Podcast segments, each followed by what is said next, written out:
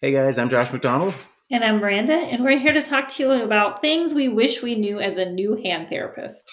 So you're just getting into the field. What are some things that you wish someone would have told you, or you wish that you would have, you know, discovered much sooner than what you did? So we have a couple here. There's always a ton of stuff we wish we had known, but we picked a couple of high points here. You probably have some different ones if you've been treating for a while, but maybe you're new and these would be helpful for you. So I'll go first. I have on here, I wish I was more uh, aware of asking patients about their occupational profile, all the stuff they do in their daily life. Uh, as new students, new grads, we get caught up in getting all the goniometry right and the strength tests and nerve tests and, and what do you do for a job and but then asking things like do you take care of anybody? Do you have an adult you take care of? Do you have kids you take care of? You know what does your day to day look like and what do you like to do for fun? Because that can totally change my plan of care. I can instead go off on, well, I've had someone who was four weeks post distal fracture. She was 75 and she had horrible range of motion and was not in pain. She said, you know, I think I'm done. I'm like, wait a minute, we have all kinds of progress to make. She's like, I sit around and watch TV all day.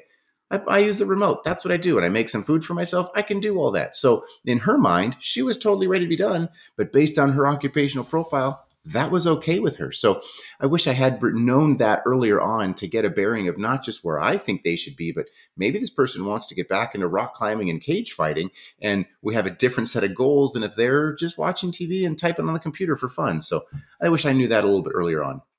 Yeah, that's definitely true. And I think you made me think of something when you were talking, and is that's if you know your your biggest obstacle that's going to be to the treatment or the patient getting better. And if they can identify it, then you can overcome it, right? So by taking a good profile, if you know this person works five to seven every day, how are they going to have time to come and do their therapy?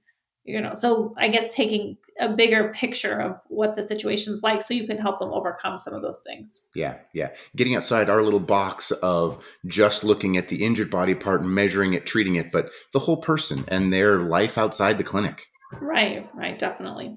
Yeah. All right. One of mine was um, making sure you get the operative report and that you're building and communicating with the physician. So if something's not in the op report, you know, I remember as a new book grad being terrified to contact the physician or even contacting the physician's office, but it can be so helpful. Like knowing that the doctor only expects this patient to get 45 degrees of flexion at the PIP.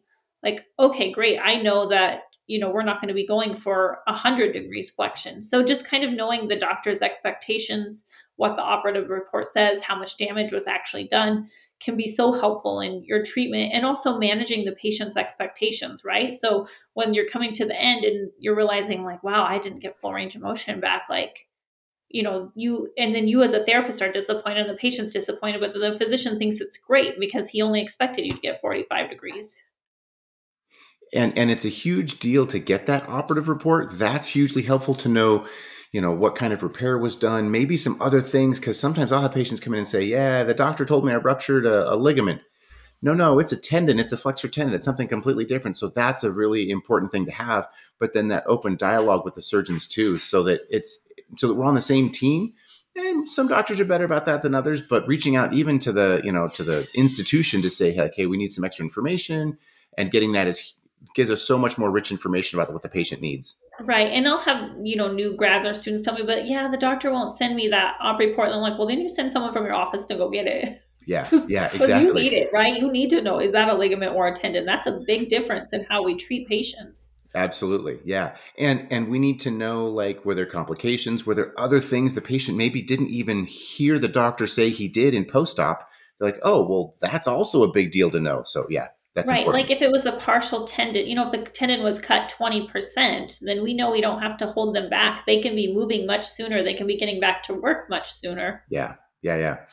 All good stuff to know for sure. Definitely. All we need yeah, all okay. that stuff. All right. What's your next one? All right. My next one I have is the secondary injuries that can come along with the patient. So, kind of piggybacking off of that, but more of the concept of if they come in with a distal radius fracture, within two or three weeks, they may start to get a frozen shoulder or they may start to develop some some lateral epicondylalgia stuff, or a patient with some tennis elbow stuff may have a cervical radiculopathy, and and so I, I kind of get into this microscope thing as a new uh, new hand therapist of seeing just the diagnosis that came over on the script and not saying, what's going on with you today? What brings you into us, in to see us today? And these patients will sometimes talk about something that's completely unrelated, but is their bigger issue because the doctor just wrote, eh, carpal tunnel.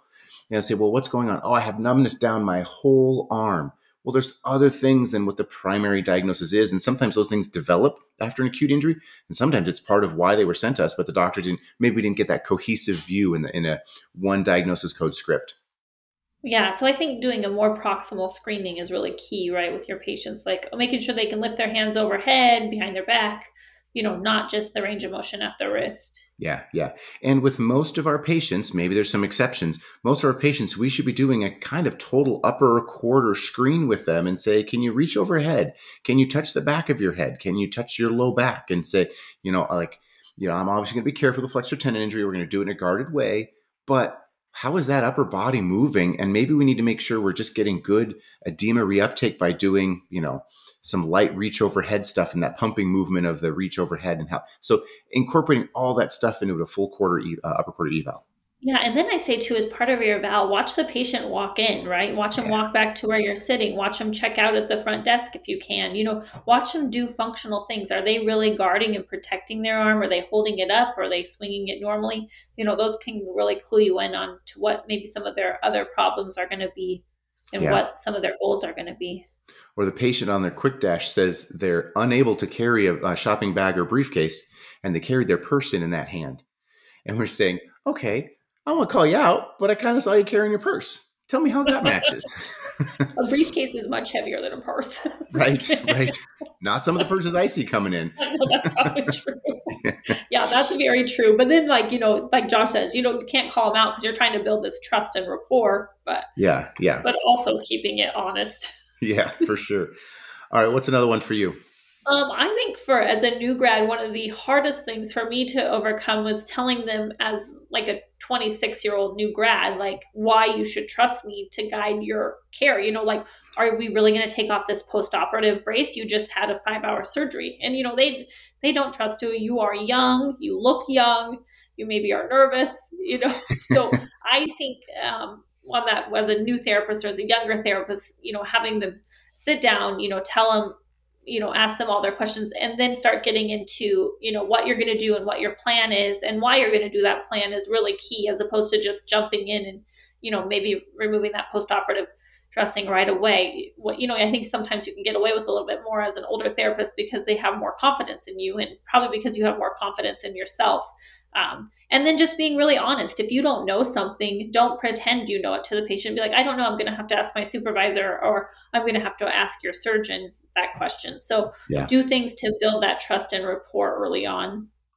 And if you know it's the right answer, it's the right thing to do, speak from a place of confidence and authority, even if you don't feel like you have it convey that to the patient because that's that um, that sense of authority that they are looking for. When the post-op nurse says, "Don't take your dressing off for two weeks till you see the doctor again," and you know full well that doctor wants them moving, and you got to make a splint. They're like, "No, no, no, no." They told me after surgery. Like explain to them. That's what they tell everybody after you know a foot surgery and a heart surgery and after everything. That's what that's just a blanket start. So speak with that with that uh, from the place of confidence and authority to say, "I know what I'm doing," but then also be willing, like Miranda said, to say, let me double check on that one if you don't if you aren't sure about it yeah i feel like people can tell you know usually people can tell when you're being genuine and when you know and when you don't know so yeah. i think just you know being honest and then also knowing that you do come you've had you know seven years of schooling or whatever it may be you have a lot of training and expertise in this area so knowing that you do have some of those skills and you have spent a lot of time studying those things yeah, yeah, and they are the authority on their hand, but you're the authority on in their world. You're the authority on doing the next step of what's what's to come. So um, have confidence in that training that you've had. Yeah, definitely.